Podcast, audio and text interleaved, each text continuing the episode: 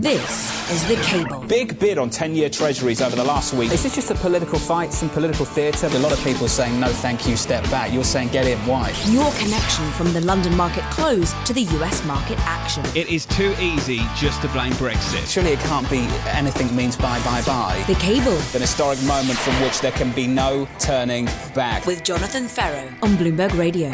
Good afternoon, good afternoon to the City of London. I'm Jonathan Ferro from the London Market Close to the US Market Action. You are listening to the cable live on DAB Digital Radio. It has just gone 5 pm in the City of London. Coming up on the programme, Theresa May fighting for her political survival whilst Emmanuel Macron shores up his position in the French Parliament. A Tale of Two Europes is something we'll be focusing on, of course, as well as a big week for central banks beginning throughout the week. And we'll be looking at tech stocks tanking too. Before we get there, let's get you up to speed on the top stories. Here's Bloomberg's Charlie Pellet. And I thank you very much, Jonathan Ferro. A day after she was forced to promote prominent Brexit hardliners in her bid to cling to power, Prime Minister May is set to face furious lawmakers from her Conservative Party in a showdown that could signal the end of her premiership. And unhappy as the Tories are with May, the prospect of a lengthy leadership contest and fresh elections is even less appealing. Italy's opposition Five Star Movement suffered heavy setbacks in local elections yesterday, dimming the party's prospects of leading the national government. After parliamentary elections next year, the second round is scheduled for June 25th. And President Macron in France expanded his control of French politics as voters put his party on track to a sweeping majority in the National Assembly in the first round of legislative elections. The new president's year old party, Republic on the Move, won 32.3% of the vote alongside its centrist ally, Mo MoDem. And that is the latest from the news desk. Jonathan Ferro, back to you. Charlie, thank you very much, sir. The market closing lower in London then by about two tenths of 1%. The losses on the continent a lot more heavier. The DAX down by almost one full percentage point in Frankfurt, Germany. The tech stocks, the big losers. If you take the region's equity benchmark, the Stoxx 600, technology equities as an industry group on that index down by 3.61% on the day. So the tech sell off that began in the United States on Friday followed through to Asia and spread across Europe through to Monday. If you look at the FX market very quickly, of course, big losses on Friday as we got that election result from the United Kingdom, a hung parliament, the result the pound just got sold and then got sold again and sold a little bit more. We're down by about seven tenths of one percent on the cable rate in today's session. The pound now one dollar twenty six fifty five. That is our top story. The UK Prime Minister Theresa May chairing a meeting of her new cabinet today. She will hear firsthand the anger of Conservative members of Parliament who blame her for the catastrophic election campaign that caused the Tories to lose their parliamentary majority. In an ITV interview on Monday, Brexit Secretary David Davis said questions over Theresa May's leadership is unbelievably self indulgent. Joining me to discuss is Marcus Ashworth, Bloomberg Gadfly columnist, and Michael Hewson, the chief market analyst for CMC Markets in London. Gents, great to have you with us on the program to kind of break down what we've what we've been seeing so far. And what really strikes me is just how easy people are cherry picking narratives over the weekend as to what's gone wrong here, and then justifying why the sterling price is down because it was about Brexit and now it's not about Brexit, but it is about Brexit. I'm confused. I'm sure everyone else is as well. Marcus Ashworth makes sense of it for me. Ha! Well, I had to spend the whole evening or night um, waiting to write something about markets, and, and they, they wouldn't really move. so, uh, I mean, gilts basically didn't do anything. Uh, went down actually, and then and back up again. Sterling, I think, really is a very modest move, incredibly modest move to, Yeah. for, for what's happened. So I wouldn't read too much in it, though. I do think that whilst we were saying that the direction of travel was likely to be up for sterling, I would now say after this result, the direction of travel is likely to be lower. And I would say it's more likely to have a look at 120 than it would be to go back up to the top of the range at 135. Um, I would simply put what happened down to a youth quake. Uh, I don't necessarily say it's all about uh, Brexit, though some of it is, is a Remainer sort of. I think there's a feeling that clearly that uh, that whole whole raft of society were, were being excluded from certain things, and there was a, a a very clever social media campaign which resonated, which wasn't picked up by, by anyone, and it, it caught um, certainly the Conservatives very flat-footed. Michael Hewson, I think some people are still surprised by the charts. Sterling hasn't fully erased the snap election bounce that we got on April 19th. And I'm wondering why, and I think others are too. I mean, Marcus touched on it. If I said hung parliament, people would reply 120. Um, mm. Hung parliament's the result. 126.57 is how we trade. Why? Well, it depends which exchange rate you're looking at, John, doesn't it? You look at euro sterling, it's at its lowest levels this year. So yeah. you pays your money, you takes your choice. Ultimately, against the dollar, it's more a symptom of the fact that ultimately the dollar's weak, um, but it's only it's only a little less weak than the actual pe- or a little more little less weak than the pound is. So I wouldn't read too much into the fact that it's not given up all of its um, post-election announcement gains against the dollar. They're simply because the dollar's particularly weak as well. So it's a bit of an ugly contest there. Um, against the euro, there's slightly different dynamics driving it. Um, but you're right. I mean, it's not a particularly great outcome, but it's certainly not about Brexit because ultimately um, the Labour Party has the same position as the Tory Party on yeah. it, even if their policy sort of speaks out of both sides of its mouth because ultimately they want to stay in the single market and they want to control immigration. Well, you know, I've got news for you boys in the Labour Party. You can't do both. And if you haven't explained that to the people who voted for you, then maybe you should start now. We don't need to because they didn't win. Although I will say, over the weekend, um, if you didn't know the result, Marcus Ashworth, you might think that Labour had actually won if you followed the news coverage in the United Kingdom. Uh, a, what is that about? And B, what kind of influence is it going to have, if at all, on the negotiations that are coming? Well, in some senses, they they, they have won in the, in the context of what they wanted to achieve, which is um, the, the Corbyn revolution. You know, he has now uh, put himself in, in, a situation where he is a um, potential prime minister, and that is something which could well uh, we could well see with with another election if it were to happen for the end of the year. He's completely got the whole agenda of the Labour Party under under his his view. Um, and, and, he doesn't. He isn't ready for, for government yet, or anything anywhere close. I don't think he ever will some, be, Marcus. Uh, well, there we go.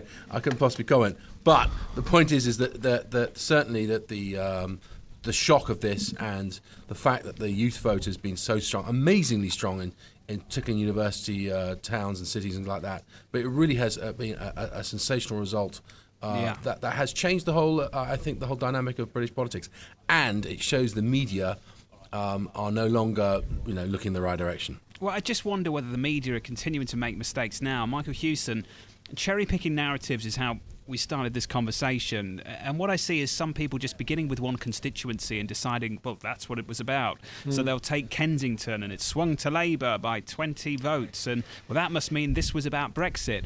Well, that doesn't explain to me why Stoke on Trent South went Conservative the first time since the 1950s quite or, clearly. Or Mansfield. Yeah, this election was much more than about one issue, and I, I, think the Conservatives wanted it to be a one-issue election, but essentially made it about fox hunting and social care. Well, which, I mean that, that was that was that was the ridiculous. Yeah. I think this was the ridiculous part of the manifesto, John. But I think they did miscalculate. I think they felt that the UKIP vote would fall completely their way, and it didn't. It did probably in the north, but probably more in the south. It didn't. It went more to Labour, and ultimately, you know, if you look at the two campaigns, you know, whatever my personal views on Jeremy Corbyn's uh, and the company that he keeps, he did run the more effective campaign. It was yeah. more optimistic, you know, even though, you know, basically it was offering people a moon on a stick. Ultimately, you know, it, it basically resonated can, can more Ashworth with people. and I get a moon on a stick? Yeah, I've, never, come on, please. I've never heard of that in my life. Michael Hewson. Uh, uh, someone said to me last Friday, um, people care about their personal overdrafts and, and not the national one. And I guess that still wins votes. Marcus Ashworth, Bloomberg Gadfly columnist, sticking with me alongside Michael Hewson with the moon on the stick over at CMC Markets. Up next, house prices in London, everyone's favourite topic. You're listening to the cable, you're listening to Bloomberg Radio.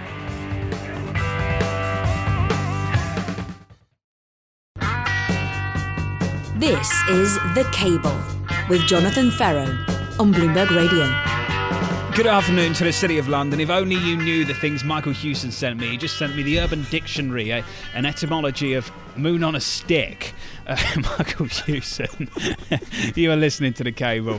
5:10 p.m. in the city from the London market close to the U.S. market action live, of course. You wanted to know on DAB digital radio. I did, and, and now I do. So um, let's talk about something completely different. Um, moons on a stick in in the city of London within Zone One. Expensive house prices climbed to a record last month, but the slowdown in London sales was offset by a stronger market in the north of the country.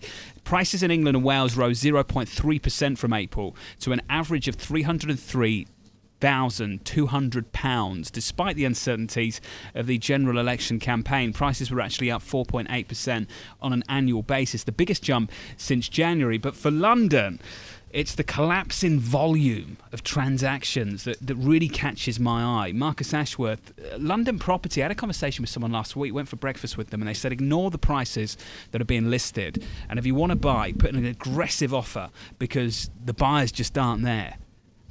Twas ever, ever thus, and that's certainly the, the case. Um, particularly in London now, in, in, in, in things like um, new builds, one, two bedroom flats, uh, where there is a massive surplus of supply. Um, you know, clearly, it's even within London there is very, very uh, regional breakdown as to as to certain markets are stronger than others for you know new transport links or, or what have you, and and there've been massive overbuilding in certain areas. But the one thing this election result has done is there is no way there are going to be any alterations to stamp duty in the near future. So higher end property in London, which is basically most of London, um, is not going to get any relief. Higher end property is just cratered in terms of demand at the very top end because of stamp duty. Um, Michael Hewson, we, we've had this conversation before. As an asset class, and essentially for some people that's what London property is, what is the outlook for it now, given the Brexit situation and the several years of uncertainty and the fact that there's a lot of talent, high paid talent, mm. that really don't know what the future of the city is? Well, I think that's. I think you just hit the nail on the head. Until this Brexit situation is sorted out, um, it's going to be very, very difficult for someone to commit a large degree of funds to purchase London property. And ultimately, I think this this decline in house prices is slightly misleading in terms of the fact that it was bumped up higher a year ago or whatever it was to beat the stamp duty um, going up. So you got people basically piling into the market, driving prices up to beat the change in stamp duty. Now it's come in the demand's dried up and prices are having to come back down to a realistic level. You know, it's like anything. If you basically put a deadline on something and you say that the tax is going to go up from say three percent to ten percent or something yeah. like that, you're going to get uh, a massive rush to get in before the tax goes up, and that's going to drive prices higher, and then suddenly it's going to come back down again. Ultimately, they're still unaffordable to the ordinary person in the street. If you're a utility, you know, if you're a, a firefighter or a police man or woman or a nurse, you still have to commute in from a very, very long way out to go to work in London. Yeah. I, I know someone who actually lives on the south coast who works in a in a South London hospital. That's a 60 mile trip there and back every day. 29% lower the uh, sales were for the three months through April. So you know, explained to some extent by by what you just talked about. Um, Kensington going Labour then is even the even the rich locals of Kensington are, going socialist because they don't like the house prices, uh, Michael? Or is it, or is it just a case of that you actually got people who don't normally vote out onto you know out onto the street, so to speak, and into the polling booth? Because um, ultimately, Jeremy Corbyn did a great job in actually exorcising 20 votes 20 votes. 20 votes. 20 votes. Youth. I've got more Facebook friends than that. The, the, youth vote. The youth vote actually turned up. Who would have thought it? There we go. Marcus Hewson, Marcus Ashworth, sticking with me. Up next, who would have thought this? If I told you in the middle of April, the bastion of political stability would be France, and the bastion of UK political instability would be Westminster. Um, you might have laughed in my face, but that's the situation we have now. It's a tale of two Europes, um, but maybe not what you would have expect, expected. Um, we'll discuss that next. You are listening to the cable, you're listening to Bloomberg Radio.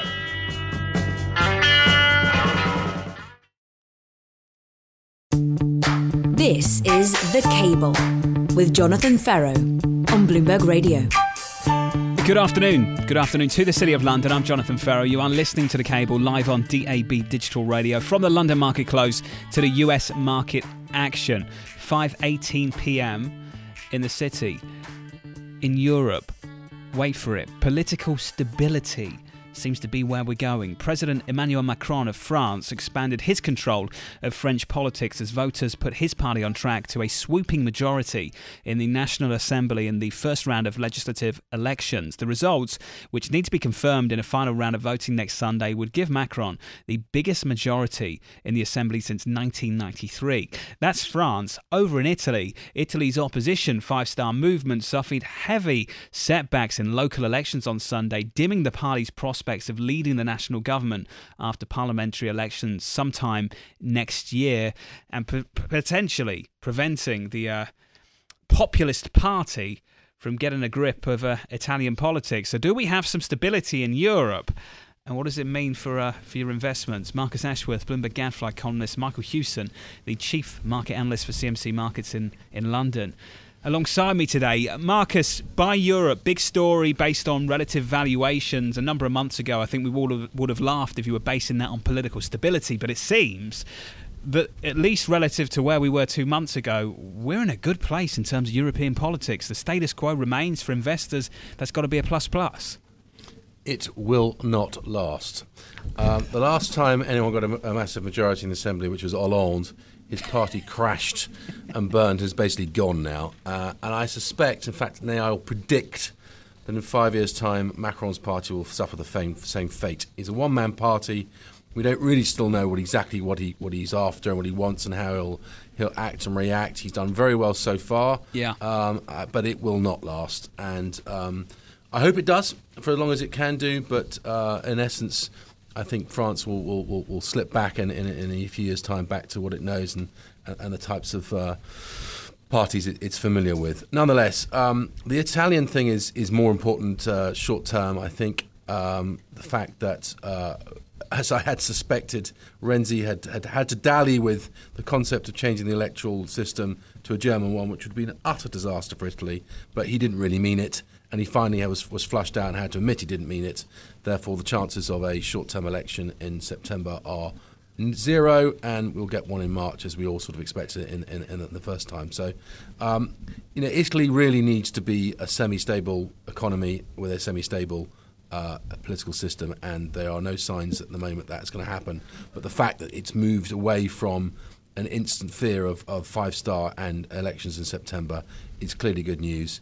Uh, I wrote last week about the fact it was odd timing for the for the Italians to come for a 30 year, uh, and and so it proved um, as, as, as yields came straight back down again. But there you go.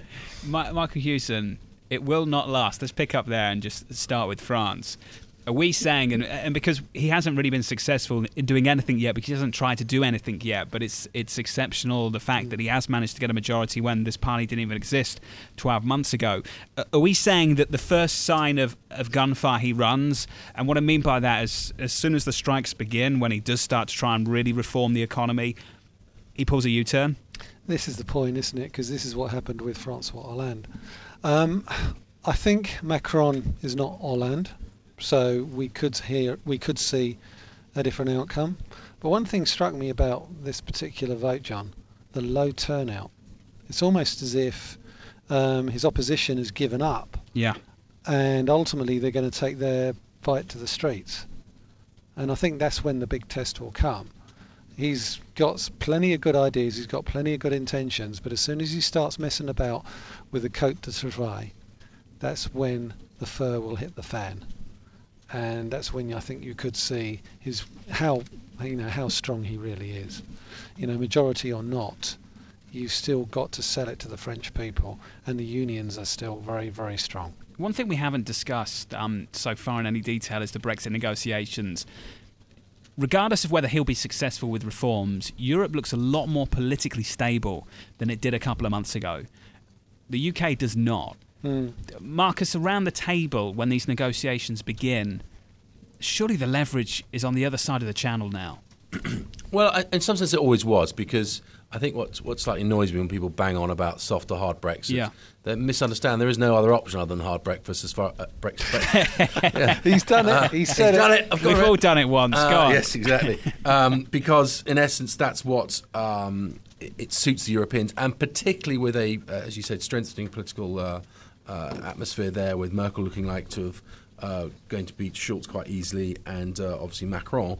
That uh, these guys are now starting to think about okay, we, if Britain leaves, we need to be much more consolidated and, and stronger together, and they are starting to get things together, which means they will have a more united front, which is important for everyone because Yeah. you can't have a deal unless you have both sides, you know, in essence, uh, having a clear view and being able to adopt uh, whatever the negotiating parties come up with.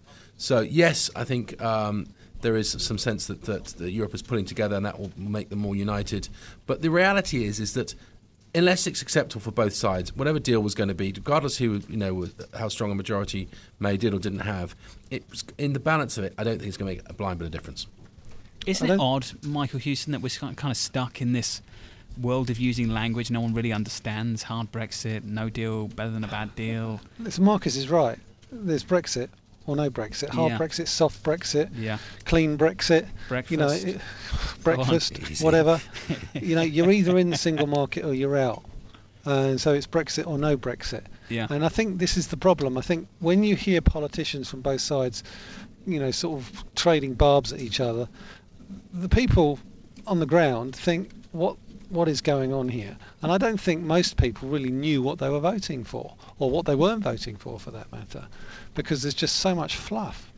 Um, Fox I mean- hunting and social care, apparently. Oh, I mean, that was just an absolute nonsense. I mean, really, I think that's where the Conservatives really lost the plot. Yeah. It was their complacency. Michael Hewson Hopelessly complacent. of CMC Markets with a moon on a stick and a dream that the city remains as it's always been. Marcus Ashworth alongside us as well from Bloomberg. Gents, great to have you with us on the programme. Thank you very much for your time. No doubt we'll catch up with you in a couple of weeks or so. Always good to catch up and break down what's happening in the UK. Up next for Global Equities, it's about a tech sell off. The route continues. More next on Bloomberg Radio. This is The Cable.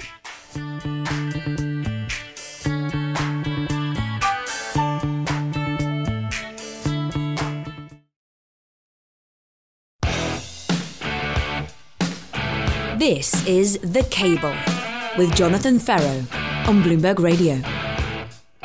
Hello, hello to the City of London. I'm Jonathan Ferro. You are listening to the cable live on DAB Digital Radio from the London market close to the US equity market action.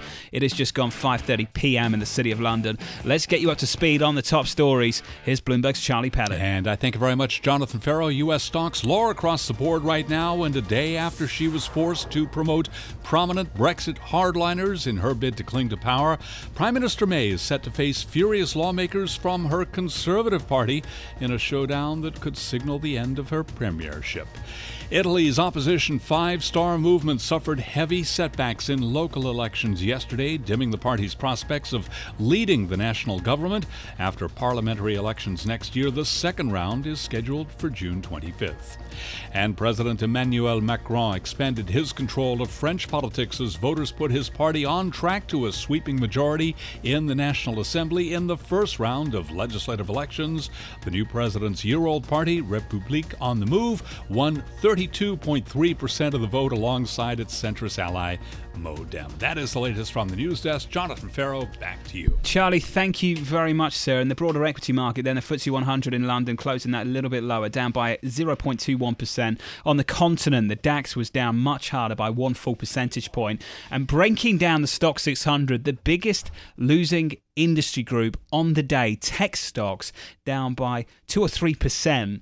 The sell off in tech began on Friday. It spread through Asia, went through to Europe and dominated Monday's trading action in the US as well. Large cap US technology stocks, of course, including Apple, Nvidia, Microsoft, and Facebook, all falling going into the open and beyond. The Nasdaq now down by one full percentage point. The sudden slide in tech stocks, which had helped send global equities to repeated record levels this year, blindsided many investors after markets largely brushed aside last week's trio of risk events. The question now is whether the drop represents merely a pause or a more fundamental crack in the US bull market. Joining me to discuss, Joe Weisenthal, of course, executive editor of news for Bloomberg Digital and co-anchor of What You Miss, alongside Michael McKee, international international economics and policy correspondent for Bloomberg. Joe, let's start with you. Uh, the market action on Friday, the follow through to Monday, pretty hard. Do we have a fundamental reason for this, or is it just too much optimism in the price and just a classic pullback?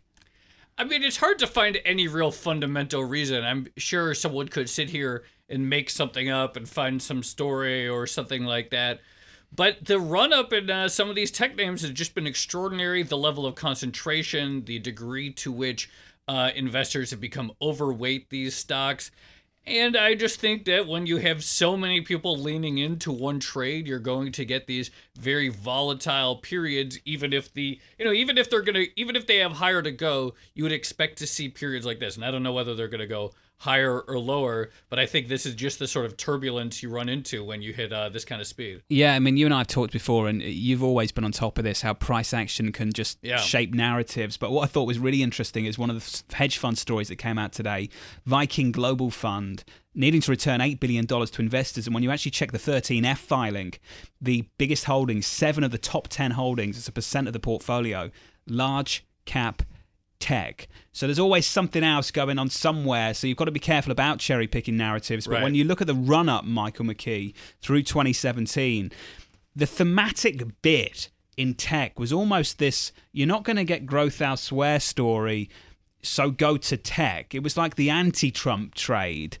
Hmm. Is that what you're seeing in markets at the moment, Michael? Almost the anti Trump trade? Well, to a certain extent, there it's not I wouldn't say anti-Trump markets are more agnostic, uh, but they're uh, fading the Trump rally that yeah. we saw earlier because it doesn't look like he's going to be accomplishing much that would help boost profits. Uh, the thing that you also have to keep in mind too with uh, the run up and the drop in the last few days is uh, Joe was talking about people sitting around uh, watching this. It's machines sitting around watching this. and so you do get a piling on when you get a momentum trade going. Somebody decides they don't like Apple because there was a bad story about the iPhone 8 yeah. and they start dumping Apple shares when a lot of people are going to pile into that. And what you sort of have seen this morning, if you take apart uh, the NASDAQ in the United States, is you got about half the stocks up, half the stocks down. It's the bigger names that are down, and that's dragging the index lower. But it could be a lot worse. If this were a major sell off, uh, it would probably be worse than uh, a nine tenths drop uh, right. so far. There's something that's counterintuitive about the run up, though, Joe. It's like a sector almost acting as a defensive sector that typically is not a defensive sector. And that's kind of counterintuitive to me. Absolutely. I mean, there are two stories with that. One is, you know, people have said, uh, generally speaking, there's not much growth to be found overall in the economy. So people look for stories with their own secular growth stories. So obviously, that's your Amazons and Facebooks, and increasingly this year, Nvidia, things that have their own story. But as uh, you know, there was that Goldman note that came out last week, and maybe this is what jinxed the rally, pointing out that in a, these big cap tech names, in addition to having all the momentum and growth factors that investor lo- investors love, actually uh, are have some of the lowest volatilities in the market, at least yeah. the big, the mega caps, the FANGs, the uh, Facebooks, Amazons, Googles. So for the people that want low vol or the uh, money that goes into low vol strategies, which of course is a sort of per, something per, people permanently like, these stocks were collecting that money as well. And I think there's a really interesting parallel. You know, in the real world, you see these big companies sucking in economic activity from all corners of the world, whether it's destroying traditional retail, destroying traditional TV, destroying traditional media, and you see it in the investment uh, side of things, taking money from growth uh, traders, from momentum, from value, from low vol, and so I think uh, you know that's sort of part of what made this story so compelling. I thought the politically correct term was um, disrupt. I thought we didn't do. Oh, not sucking in. you might be right. but I think I think you're probably right. I mean, I look at the situation in, in technology stocks, Michael, uh, and what's clear is that there is what Goldman Sachs called the death of the reflation trade. And when I consider what the upside risk is for tech, the upside risk, I guess, is is their ability to bring some of that cash home, a repatriation holiday, and the ability to to really up cash deployment, capital deployment. Um, are we going to see any of these changes to the tax code anytime soon? No, we're not going to see anything soon. You might get tax cuts, not tax reform, uh, late in the year, early next year, uh, depending on how the legislative calendar plays out with all the things they've got in front of them. But it doesn't look like we're going to get any kind of significant uh, change. Uh, but high on the list is the repatriation because they would like to use some of that cash to pay for other things, the, ta- the taxes they collect on it. Uh, the question is, even if you bring it back, though, what are companies going to do with it? It's not like Apple d- couldn't it, buy anything it wanted right now without bringing any of that cash home.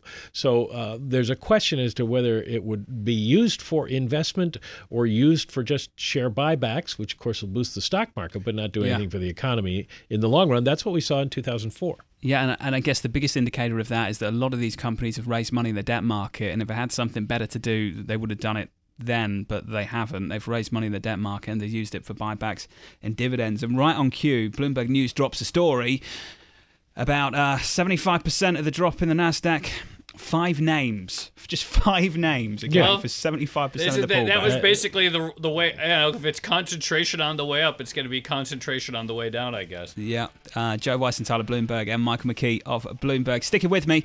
Up next, we take it to the week ahead. A big week ahead. A lot of central banks coming up. We take it to Michael McKee's world, the world of the Federal Reserve. For the City of London, you are listening to the cable. You are listening to Bloomberg Radio.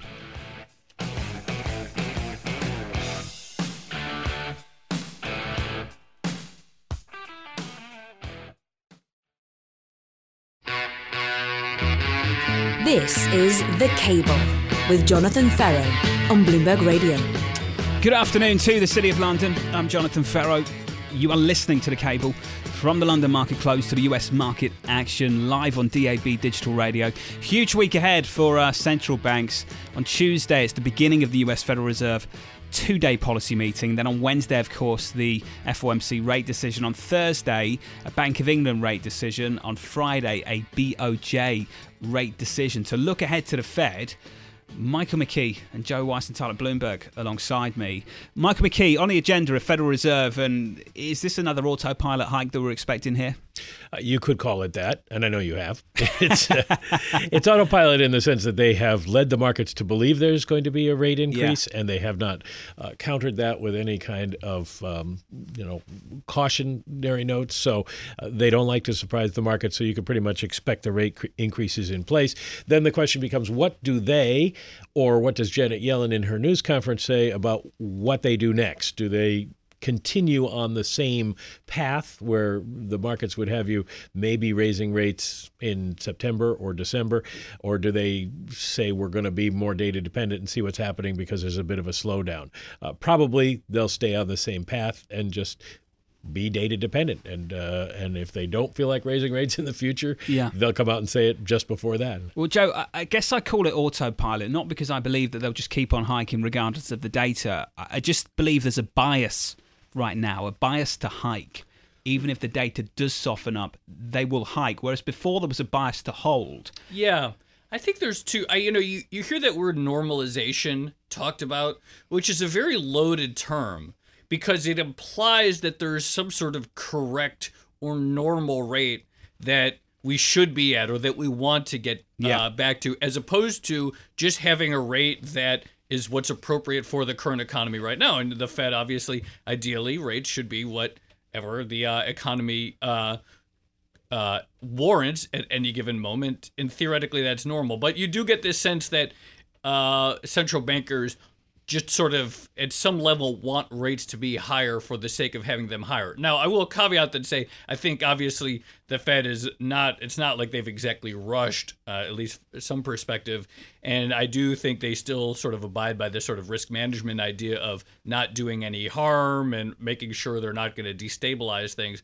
But nonetheless, there's a I think uh, there's an inclination for wanting higher rates regardless. We had Ellen Zentner of Morgan Stanley on, someone that you know well, Michael and Joe, of course, the uh, yeah. U.S. economist at the bank, and she said the market at the front end was still really underestimating the Federal Reserve, Michael, to the extent that the Fed has actually, for the first time in a long time, carried on doing what it said it would do and and yet we've still got a market that's almost reluctant to price in two more hikes this year and and the rate interest the interest rate hikes next year and beyond as well.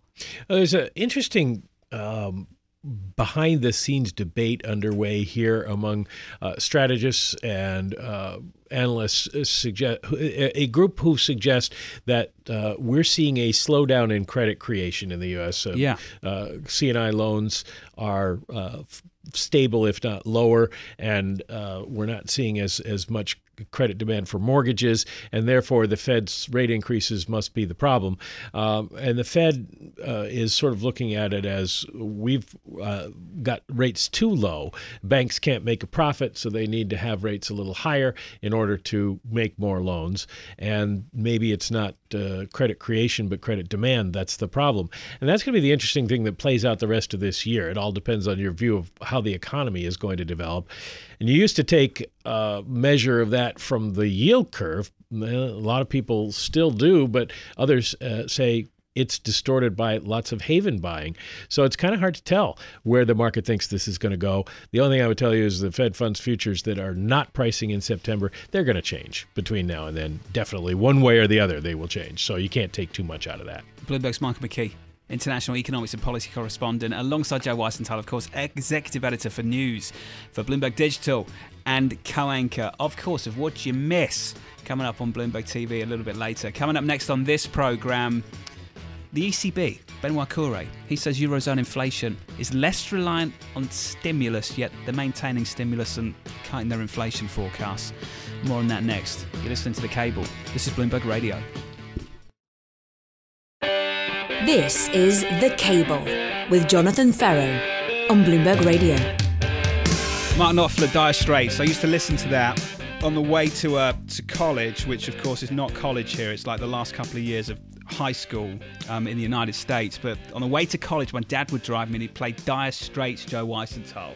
Um, basically, what happened was the cassette player chewed up Michael Jackson, and my dad took me to buy a new album and Michael Jackson wasn't available, so he bought Dire Straits, and I had no idea who the band was, but became obsessed with the guitar riffs since about seven years old and it stuck with me. And now it's on radio, just for you, Dad. Um, good afternoon to the City of London. I'm Jonathan Ferro. You're listening, of course, to the cable. Eurozone inflation, a big story. Uh, becoming less reliant, apparently, on ECB stimulus. Executive board member Benoit Cœuré said as he confirmed that policymakers are moving slowly towards an exit from their bond buying program. Cœuré declined to say when tapering of quantitative easing might be on the agenda. The next policy meeting is scheduled for July 20, but most economists survey by Bloomberg don't predict an announcement on the future of the program until at least September. He spoke to my colleague, Bloomberg's Francine Lacqua on Bloomberg Television a little bit earlier. Take a listen to this. We're still not seeing inflation where we would like it to be. Uh, we're still not seeing the uh, criteria that we've set for inflation to be sustainable uh, all being met. Uh, so uh, you need a sense of patience here. How much of a nightmare is, is stronger GDP on QE? Stronger GDP is good news. Uh, it's an unqualified good news. This has been acknowledged by the Governing Council last week, and that's why we changed our communication to adapt to the changing reality. It also shows that our monetary policy measures are working. All the jobs that have been created in the Eurozone over the last uh, three, four years or so, a lot of them uh, have been created thanks to the accommodative monetary policy stance. So it is working very well. Now we have an inflation mandate, so when it comes to the next steps, we'll have to uh, focus on inflation. Why was tapering not discussed last week?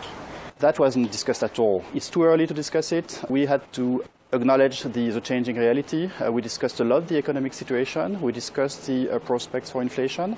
There was a sense of progress also when it comes to inflation, where in spite of the inflation being revised downwards, if you look carefully at the staff forecast, you see that inflation is also less dependent uh, on our monetary policy measures, which is one step in the right direction, uh, but it's not yet uh, quite enough to, uh, to start discussing tapering.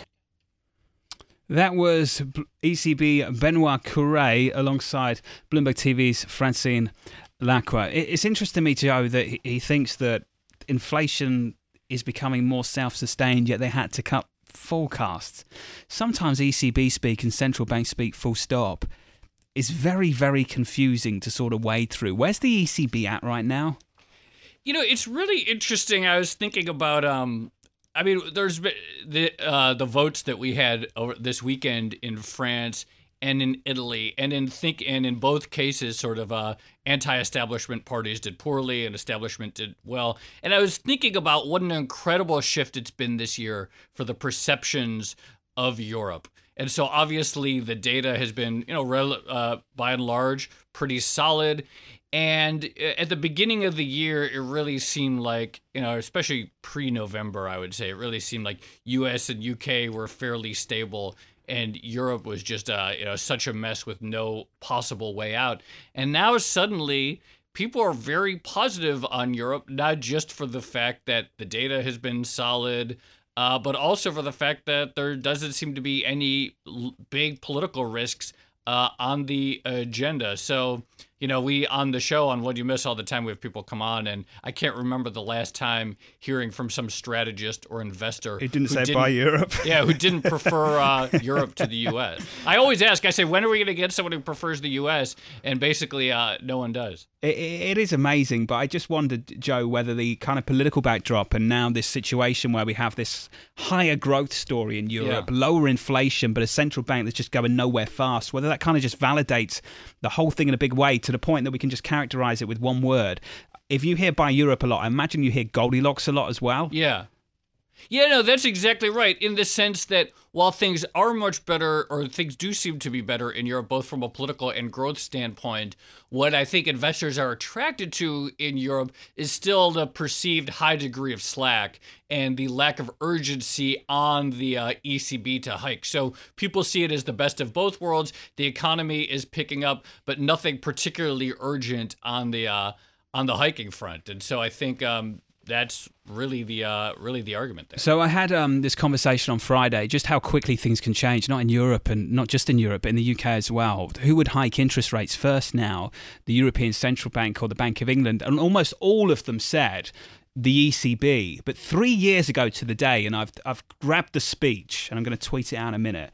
The June 2014 speech from Governor I Carney about raising interest rates, um, and it was about markets speculating about the exact time of the uh, next interest rate hike, or the first one, given that we haven't seen one since the financial crisis. And in his words, it could come sooner than markets expect. Joe, that was three years ago. I very I vividly remember that speech and it really seemed like it was an indication that the era of hikes and the uh, sort of post-crisis zero rates were like truly coming to an end, and that it was he was basically warning everyone to you know the hikes are coming, don't be complacent. And of course now from a hiking perspective, no when when does the BOE get a hike? I don't know. Yeah, is anyone from now? is anyone talking about that anymore? Yeah. I mean, the world of politics kind of folds into that as well. Who yeah. would have thought two months ago, never mind three years ago, two months ago, that France would be more politically stable than the UK? I mean, that's the conversation we had that earlier on the radio show. And I think it really, you know, it's become a cliche at this point to talk about how unpredictable politics has become and the polling errors and all that. But that is a I just do not see anyone having called that story a few months ago. The fundamental, like the idea that Macron would not only win, but then theoretically sweep to have a huge legislative mandate afterwards, completely vanquishing the uh, populace. It's I. No, I'm. It's very surprising. It's a big turnaround. Bloomberg's Joe Weisenthal. Really appreciate your time, sir. You. Uh, what'd you miss? What time? 3.30 Eastern Time. 3.30 Eastern. That means 8.30 in the City of London. Don't miss it on Bloomberg TV. Joe Weisenthal, Executive Editor of News for Bloomberg Digital and co-anchor of What'd You Miss. That wraps up the cable as we look ahead to a big week ahead in a world of central banks. Full coverage right here on Bloomberg Radio. You've been listening to the cable. Happy Monday. This is Bloomberg Radio.